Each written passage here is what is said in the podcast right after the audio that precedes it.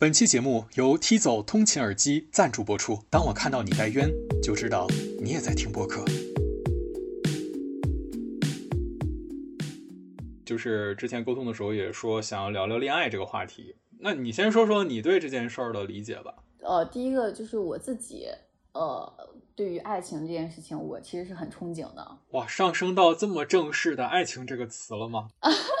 呃，就是恋爱和爱情肯定是不一样的，但是我呃，我想表达的是，我曾经是一个非常恋爱脑的呃一个女生，然后包括我的高中同学都曾经以为我会是那个最早结婚的人，结果现在他们看着我好像结婚没什么希望，可能是因为我在高中的时候一直在谈恋爱，然后跟对方也是就是呃他爸妈呃都已经早恋人群。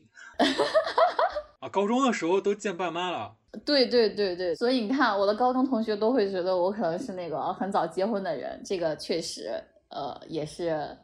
有依据的，是吧？然后，嗯，我可能从初中开始一直这个早恋啊什么之类的，就高中那个是我第一个呃正式谈恋爱的，嗯，那个初恋吧。然后到后面，我可能一直谈恋爱都没有谈呃断过，就是呃一直到我工作之后吧，工作两年的时候，一直都处在一个感觉你在算多少个，你别算了。呃，就是这个多少个就不算了，有点呃不太好说出口，但是就是一直处在这个谈恋爱的这个过程中，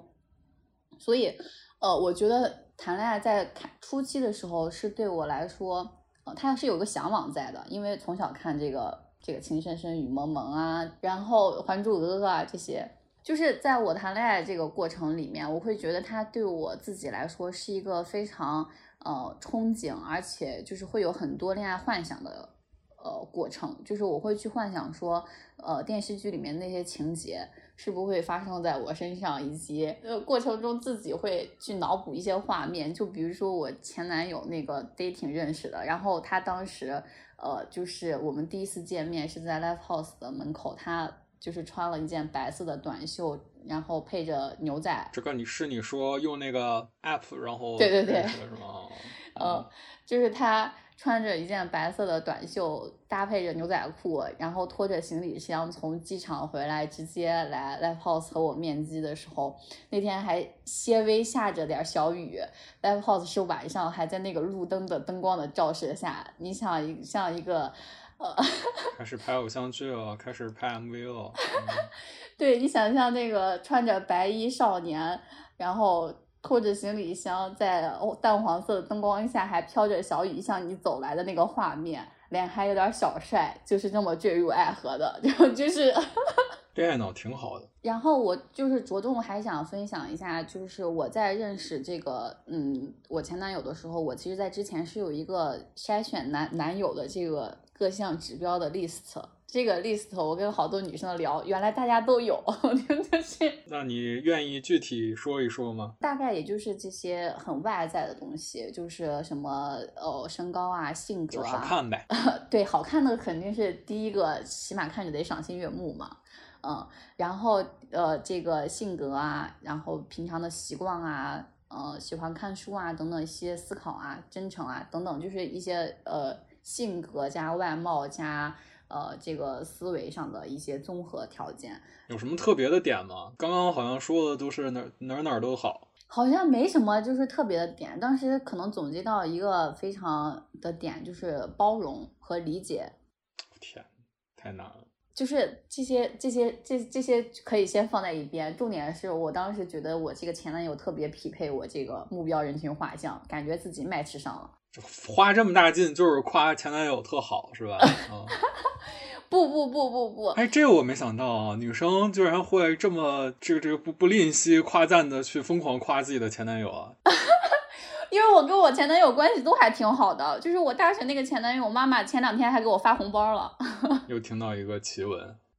还能收到前男友妈妈的红包。之前我都是一个态度，就是我们分开了就彻底。断的干干净净，就是我们在彼此的人生当中不会再有任何的痕迹。后来我直到工作一两年之后才改变这个想法。啊，就可能我的观念一直是，大家肯定吸引彼此，不光是这个呃性缘上面的。就是我是说，呃，不仅仅是两性情感上，肯定底层的一些欣赏。分手也都不是因为什么狗血故事分手，就是大家还是保持联系，呃，日常呃谈谈谈最近读了什么书，分享一下，呃，这个还是经常有在联系的。嗯，就是讲回到我刚刚故事的主线，就是我以为我找了一个非常匹配我各个需求的这个前男友。然后我甚至都想过说，因为我过程中发现他他是一个山东人，些微的有一些大男子主义，又出现关键词山东男子。然后，然后我甚至还想过说，哎，我要是跟他结婚的话，我是不是就是有些微的考虑说，是不是要为他放弃我自己这个这个点？然后结果，呃，嗯，后面事情呃非常出其不意的发展了，就是说他觉得我。呃，没有太多的去依赖他，呃，我当时对这个事情就打了一个问号，就是我们俩分手的原因，就是说他觉得你太独立了。对我当时对这个事情就打了一个问号，就是我觉得我工作之外的这个大部分时间都在跟他联系啊，就是怎么会有这个感受呢？就是我自己站在我的视角上，我觉得我这个亲情奉献了，结果他说好像你都不需要我，然后嗯。我就是他觉得他自己就很难受这个这个点，然后我就回想了一下，他说他之前跟上个女朋友的这个相处方式，就是那个女朋友就是一直黏着他，然后我当时想着我也很想做到，我也就是很想有这个跟你一起发展的这个意愿，但是我好像做不到这样，因为我好像对谁都不能这样，嗯，就然后我们俩就分手了，就是分手之后，我其实对这个事情进行了一个非常。嗯，对我来说是个非常非常大的打击。它的点是在于，我曾经是以为完全找到了一个 match 我这个 list 的一个男友，并且设想了是不是要跟他以后结婚，以及甚至想了我是不是要做出一些牺牲什么之类的。各项指数达标，结果还是不合适。对，是的，这个事情就对我去谈恋爱这个事情产生了一个非常大的冲击，就跟你刚刚知道我这个事情的冲击大抵上是有过之而无不及。然后我就开始去思考，说谈恋爱这个事情到底是一个什么样的事情？我为什么要去呃谈恋爱？呃，以及这个事情我到底能从中收获什么？他的期望好像跟我的需要并不是很匹配。呃，那我在这个过程中到底是什么？然后我就去阅读了各种亲密关系的书，我把市面上你能买到的这个亲密关系的书都看了一遍。这话可说的有点大了啊！他当时他能找到的，因为我当时对这个问题真的是非常有困惑。然后结果意外的就是在这个，竟然是在恩格斯的一本这个呃婚姻家庭制和私有制的这个起源上找到根儿了，就是说，哎，原来这个爱情最开始它。根本没有这个东西，它其实是最开始人跟人之间就是这个生孩子，就是像动动物原始的这个交配，然后一个因为财财产私有制，然后有了这个结婚的这个行为，就是意思是说这个女性就归你了。爱情它其实是一个背叛这个婚姻的点，就是在中世纪的这个男女结婚了之后，然后意味着这个女性开始了拥有这个呃追求爱情的权利了，然后这个骑士对这个女女性这个夫人的崇拜，然后。这个骑士跟这个夫人之间的这个爱情感情就被称作是骑士爱情，爱情就是这么来的，就是它其实跟婚姻还是确实是两码事儿。红杏出墙，这爱情听起来是描述出轨的一个词儿。对。就是曾经，它就是用来描述出轨的这么一个词。这个不是我说的，这个大家考证可以去考证恩格斯啊。然后我就会发现，哦，原来我以前追寻的这个东西，以前竟然都没有，跟婚姻完全是割裂的。我以前以为。就是谈恋爱就是要结婚这个事情，呃，完全其实可能是根本不成立的事情。也看了就是上野千鹤子老师的很多书，会发现说女性原来在婚姻里面是很难去受益的。天呐，我越来越害怕了。好，我就先把这个呃搁一边，然后我就去呃回顾了我以前谈恋爱的一个过程，我就会发现，首先它是一个排解自我孤独感和呃这个无聊的时间一个非常重要的手段。就是我以前谈恋爱，可能尤其是在大学干嘛的，全都在吃喝玩乐上，就是两个人很少一起共同进步什么之类的，基本上两个人一起都是去吃喝吃喝玩乐了。然后你觉得无聊的时候，有一个人陪你这里聊天儿，就是两个人其实很少有这种深层次的一些真正的羁绊或者怎么样的东西，你就会发现。抽象来说吧，可能是找了一个相对来说磁场上比较 match 的人，可能换一个谁都可以。这句话有点危险，但是我只是想说，抽象来说。好了，马上我现在要吐所有的一些可能格外有点自恋的这个男性朋友们，对，听清啊，稍微清醒一下啊，是换谁都可以的。你可能你只是一个在那个时间点出现，然后帮他来去打发一些无聊时间的一种手段，你的身份仅此而已。嗯，就是我会发现，我以前可能有点过于放大了这个呃恋爱对我的作用，嗯，这是第一个。然后第二个就是呃，没听出来放大呀。这是我事后的总结嘛？这是我看了经过了这么多启蒙之后的总结。就是我曾经不是我都以以以为自己要早早结婚了嘛？就是在那个时间段的自己，然后就是在我在自己 gap 的这段时间，或者在思考更多思考人生要怎么去过，想过一个怎么样的人生的时候，我会发现说，两性的情感是幸福感一个非常重要的来源。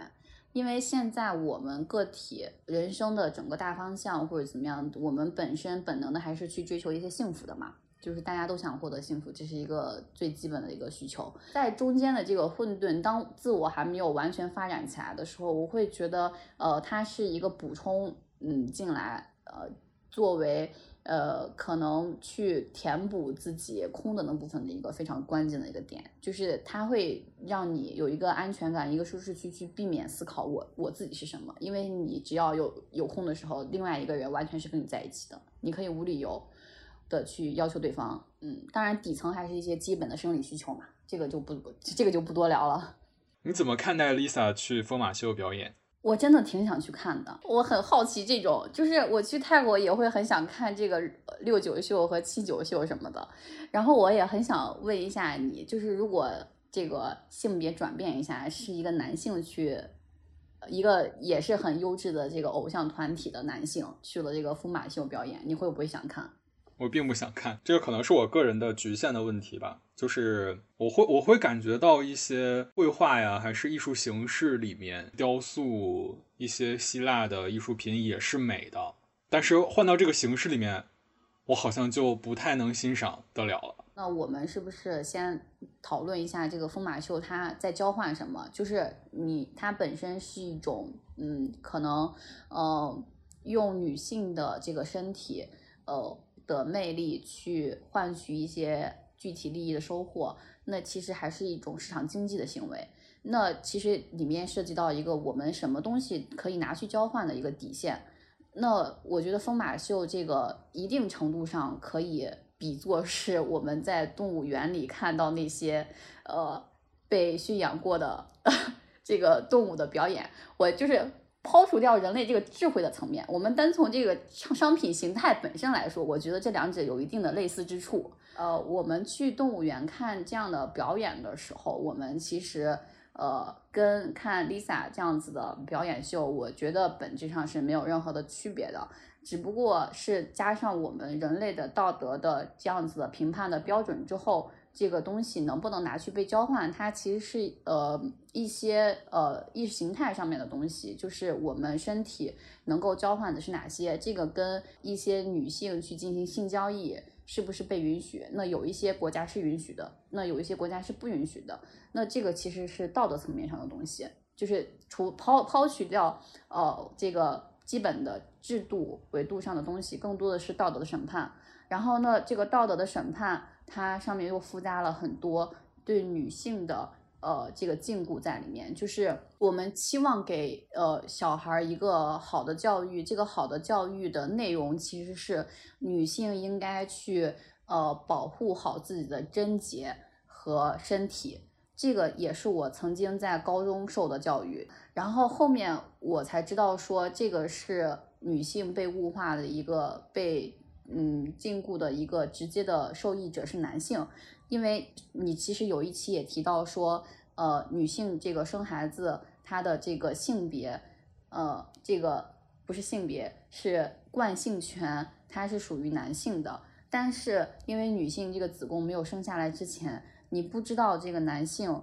呃，这个到底谁是爸爸，但是你能够确定说这个女性一定是这个妈妈。所以你一定要克，就是守好你自己的清白，这个男性，这个孩子才。可能一定是这个男性的，是这么一个大背景下，女性被规训了，说你的穿衣一定要保守，你的身体不能够去呃拿去去做一些嗯不是很好的事情，嗯，然后呢，在这个事情的呃广泛的讨论中，我们其实是希望继续给小孩去灌输这种你的身体是不能够拿去不能够拿去被交换的，呃，以及你的身体一定要保证这个贞洁和。操守，那那那这个贞洁和操守本身，它就是一个非常嗯强大的道德的绑绑架，可以说，因为你的身体是属于你自己，那你有没有权利能够去支配你的身体，这个又是另外一个维度上的话题。我会觉得稍微有一点就是被拉远了，就是没有上升到这个贞洁这个话题。另外就是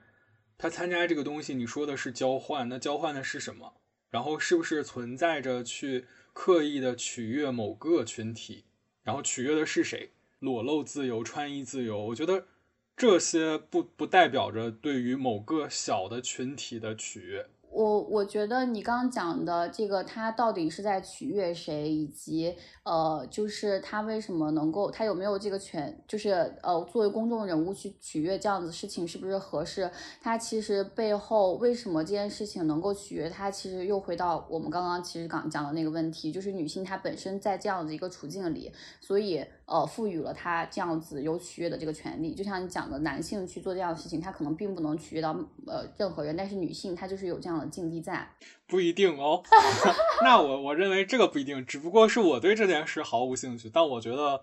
呃道理其实是相通的。但我刚刚得到了一个你的观点，我听到说是你认为取悦别人也是一种权利，对，就是他本身。呃，他自己有权利去做任何事情，然后再加上呃公众人物的这个标签给他，那作为从他自己个人的角度来说，作为他职业发展，那么他是他自己的选择。然后至于传播的这个呃维度以及对其他人的这个影响，让大家去认知到这件事情，我觉得这件事情完全取决于受众本身。但我会觉得这里面有一个很冲突的地方，就是。偶像团体的商业模式和他的一个之前的成长轨迹，其实他是有这样的一群人的参与的，因为这是一个偶像经济的特殊性。它不像说你只是以你的作品独立存在，比如说你是一个作家，或者是你是一个导演，然后其他你做什么事儿跟你的作品之间是排开的。本身偶像经济里面，我崇拜你嘛，然后我我在追星嘛，然后我我粉丝这样的一种。追随性这样的一种 follow 的这样的感觉，其实我认为是不同于其他类型的公众人物的，所以这里边会会带有着这样的一个价值导向和价值输出的点，就是不是通过他的作品输出，而是通过他的本人的行为逻辑和他本人的这样的一个这个通告啊，还有他的每个动作，可能都是跟着大家去去跟随的这样的一个关系在。嗯，我很认可你说的，因为我曾经有一段时间也追过一阵星。客观上来讲，它一定是向整个世界最大力度的和空前的营销效果的推广了疯马秀。嗯，呃，我认可你说的，就是我我想讨论一下追星的这个群体。就是我自己曾经也追过一段时间星，然后确实是会去呃微博上做数据啊，然后就是去给偶像打头啊，这样子，希望他发展的更好啊，这样子的一个一些行为。那其实你刚刚讲的这个是偶像对于呃就是粉丝群体的导向、价值输出，还有就是怎么样去引导，或者是怎么样去呃做表率嘛。那其实这里会有一个。呃，我觉得也可能是意识形态的冲突，是呃，偶像他这个产业背后到底代表的是一个人设，还是一个真实的人，或者是追星，我们到底是在追什么？呃，那其实对于不同的人，他是有不同的答案的。也就是说，你其实很难去决定说追星，就是追追星的这个群体本身，你你你你没有追过星，可能看起来是一个非常庞大的一个具体的呃这个群体，但是在追星的这个粉丝本身里面，也是有非常多的细分和呃自己去喜欢这个明星，愿意去为他付出的不同的理由。那如果要把一个呃公众人物的这个责任、社会责任放到这么呃这么大的情况下，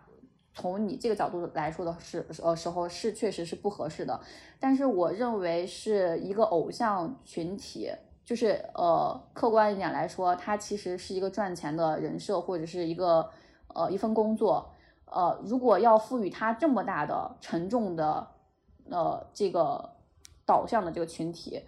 呃，会让他很多东西都赋予了其他的一些价值，就比如说我们现在，呃，我们自己的这个管控，我是其实有点过度管控的情况出现。如果我们赋予它这么大的价值的时候，我们就要去配套很多的这种管控和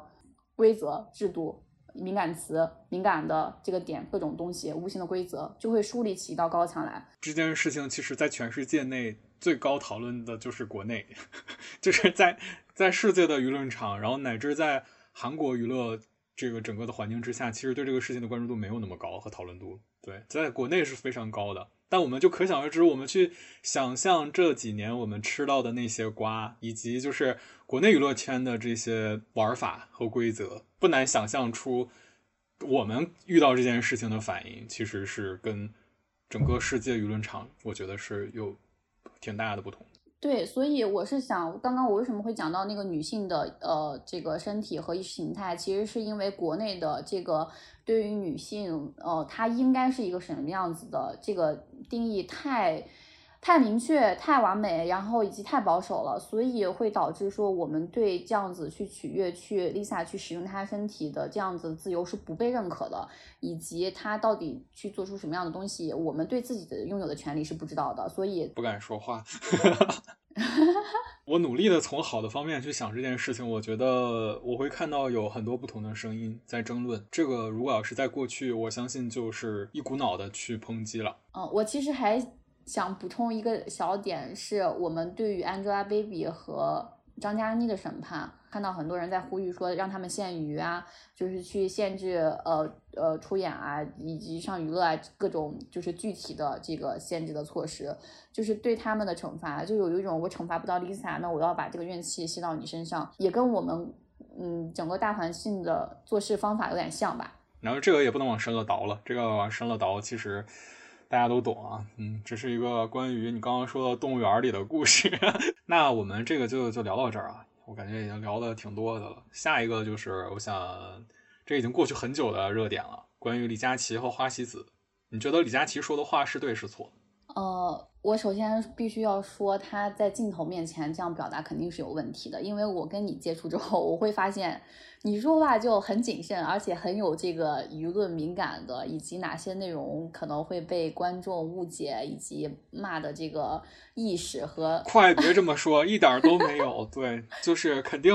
肯定会掉坑里的，对我知道会有这么一天的，然后就希望，哎，不要来的太早，或者是 情况太严重。就换个角度，你要是能有这么一天，也说明你非常红了，非常火了。行吧，你接着说李佳琦吧。嗯，行，就是，嗯，他肯定就是在这个镜头面前这样表达，以及他自己从事这个职业的素素养，我会觉得有一点点不到位，然后。对这个话题的敏感以及用词的这个谨慎还是挺必须的。然后，但是我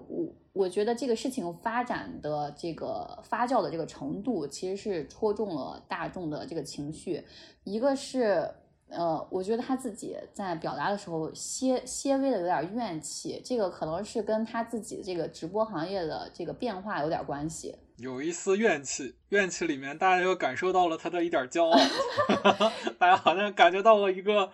非常大的身份的无法平视啊的这样的一种对话的感受，对，是这样的。因为我以前也做过一些点电商，然后我当时做电商的时候，刚好是这个头部主播非常就是疯狂的时候，我们都是亏钱去做这个直播的，所以非常高的坑位费和佣金，对。就是这两年，嗯，直播行业没有就是像之前那么火了。其实，可能他以前，嗯，这个我们经常能听到一些新闻说，哎呀，李佳琦一场直播，薇娅一场直播，呃，可能搞了几个亿，对吧？你现在其实很少，你留意一下，很少看到这样的新闻了。其实现在主播都在去中心化，尤尤就尤其是这个税务稽查之后，他们的这个。呃成本啊什么之类的都在上升，然后他们的直播市场又起来了。他们还是就是非常多、非常夸张，我们想象不到的收入的。呃，是呃想象不到的收入，但是我是说李佳琦的这个怨气可能就是哦，你的意思是，他其实还有这种怨气，其实他也有落差感，是吗？对，是的，我是想说这个，就是他以前这个赚钱，你想到咔咔咔多容易啊，那这个怨气让大家 get 到了，就更生气了。是这样子的。我看他那个说话的那个感觉，就是大家反思一下自己，好吧？就是这个这个这个态这个状态，明显是他自己也有一些情绪在嘛。就是不可否认，他自己当时可能也处在一个状态不是很好的。嗯嗯，是的，是的，是的，他一定是一个反常的状态。嗯，因为他如此之有经验，又是就是从下而上一一点一点到那个就是巅峰的。是的。然后第二个维度就是我们自己现在也有怨气，因为你想现在这个经济那可太大了，这个自己的怨气都不用讲了，是吧？这个自己的怨气一倒就来。呃，而且现在，尤其是他讲的那个怎么不涨工资呢？这个其实戳中很多人的痛点。我当然想涨工资啦，而且本身大家就处在一个付出和回报不成正比的一个时呃时代里面，资本家也要剥削我，然后我自己苦哈干这么多钱，我觉得值得更多钱，我还没拿到更多钱，而且我最疼的地方，然后我还被你给戳了，对，然后我还在这儿买你的东西，我还是个消费者，是啊，你居然还戳我心管，对，对啊，就是你刚刚讲。讲的这么几句话非常精妙的总结了，就是这个情绪为什么会一下发酵起来。哎，那所以跟跟跟进一步，但其实刚才你好像也有有一定的表达，所以你是理解他的对吧？哦，我觉得理解，但是不认同。说了，但是又好像没说。而且我还想 进一步抨击一下这个花就花西子 这个品牌。哎，你可三思啊！你可三思，怎么还奔着品牌去了呢？本来我这个问题主体是李佳琦，就是我觉得他在这个。经济里面其实没有做任何的价值和贡献，因为它的产品本身，嗯，溢价很高，而且就是产品实质上没有什么本质上的突破，呃，不像我们这个毛就是毛一平哥哥，对吧？他的这个产品确实是很牛逼。呃，或者是我们看到爆冷的那些蜂花啊什么的，他们确实就是呃成本和品质都很 OK，但是它本身就是做的是营销的溢价点，就是去做这个包装啊各个方面的这个营销，它的品整个的品牌护城河是在这儿，就是这样的事情，从我这个之前的职业发展角度来说，对于这样的产品。或者这样的品牌本身，我是觉得为这个社会没带来什么其他的这个价值。就我是投资人的话，我铁铁的铁定不会投这样的公司，我也不会买这样的产品。以上观点仅代表这期嘉宾为，我还是就是话说回来，说一下李佳琦这事儿吧。如果要是私底下的话，你说。他跟谁说都无所谓啊！你私底下他本身，他平时这个这个对他来说确实是相当于太小太小的钱了，他确实会觉得这个东西怎么着嫌这个贵是很可笑的事情。而直播这件事情的一个非常大的问题就是在于它可能会有一些意外发生。呃，我发现很多这个品牌这个公关啊，都做的就是有点儿阴阳怪气的。就就是你怎么看这个现象？就是有一些品牌，不仅是这个花西子，好好，就我感觉好像有很多类似的品牌，它都会在出了这个问题之后，这个公关稿做的就是不如微博下面的评论这些 评论员。我觉得首先是这样的，你让那个评论人直接来做这件事也会有问题，因为你的每一个动作跟下棋一样，它都会是有利有弊的，他们肯定是做了一个利弊之间的选择，但这个选择不一定符合。再往后边事态发展，但是在他们当时会觉得说，那个选择是可能最合适的，嗯，但可能后边的发展程度是，或者这个舆论的变化是超出他们的预期的，我觉得是会有这种问题的。而且同时，一旦你错了，你好像很难再说什么话是对的。这个我感觉我们这几年，不管是从明星也好，还是从品牌，都是这样的问题。只有在努力的想办法去。淡化这件事情，或者是在想办法把这个注意力去平息一下之后，然后再找机会为自己挽回这个人气跟颜面。嗯，哎，那我们插入一个别的一个小问题啊，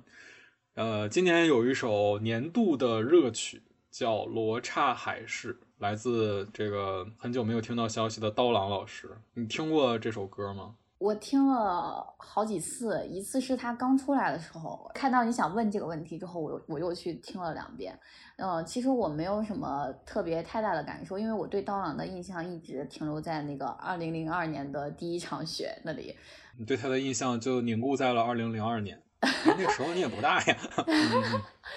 对，然后但是我会觉得他这个呃旋律写的还是蛮巧妙的，就是有点儿。有点像济公在呃吊儿郎当的游历人间的那种感觉，就是这这种感受，其他的没有什么特别太多的感受。哪些理由会让你决定去一个地方旅行？其实我 gap 之后还是进行了很多场旅行的，就是我觉得这个对我现在来说具体的意义就是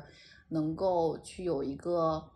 生活的盼头就是有一个里程碑节点，就是哎，这个过两天我要去这里，那两天我要去那里，就是有一个这样子生活的期望，我觉得是特别美好的。然后我个人会偏向一些偏人文向的景观，就比如说之前你跟小伙伴去那个泉州，我也去过，文化之间的这种融合和包容，确实会让感觉这个城市会很有底蕴，呃，吃的也很好吃，吃的也是我去嗯一个地方很关键的一个点，因为我真的觉得。嗯，食是天下第一重要的事情，吃饭一定要好好吃饭。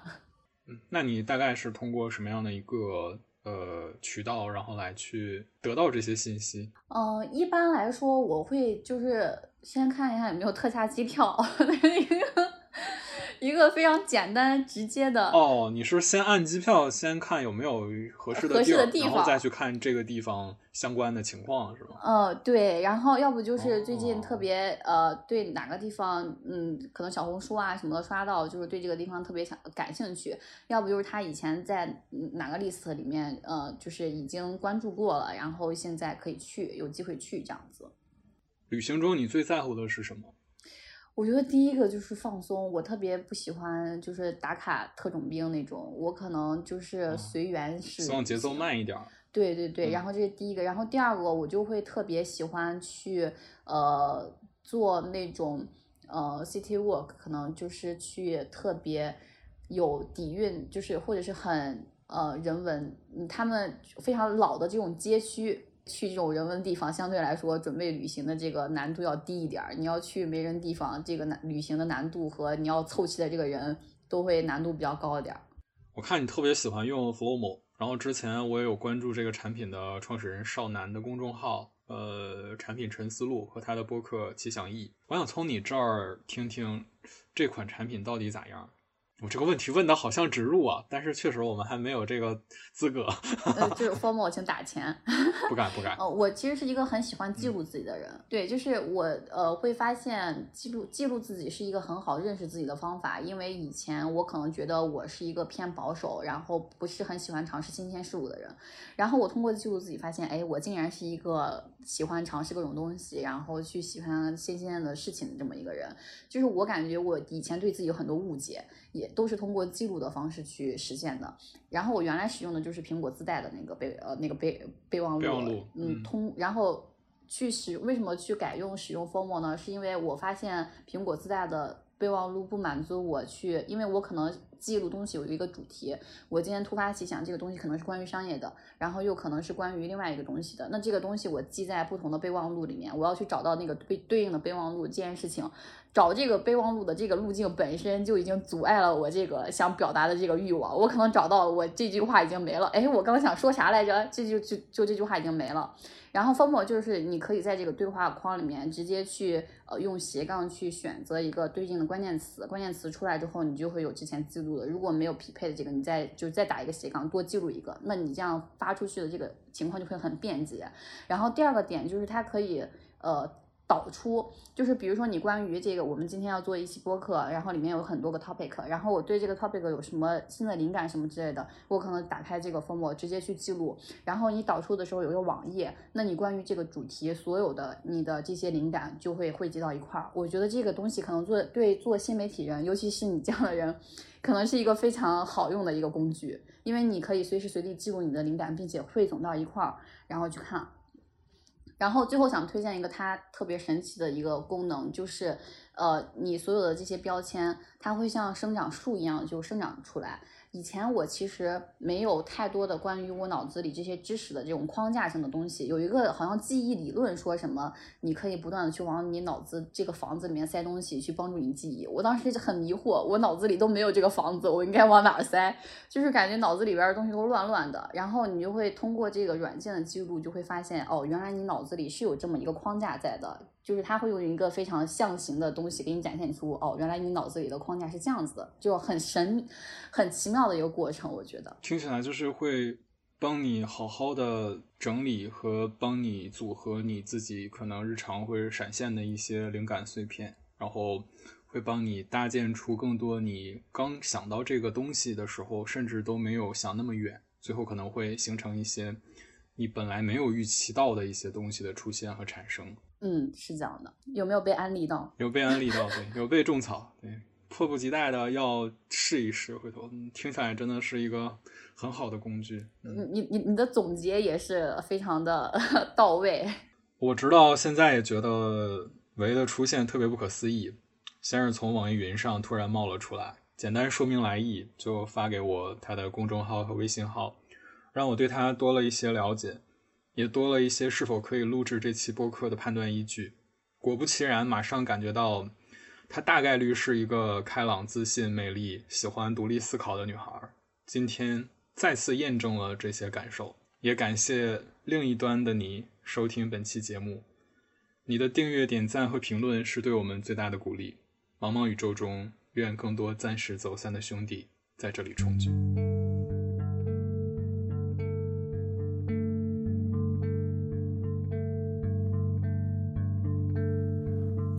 孤身远行，山高路远梦长，是你送我。本期节目，我们会在评论区选中一位评论最精彩的朋友，再次送上一副踢走圆耳机。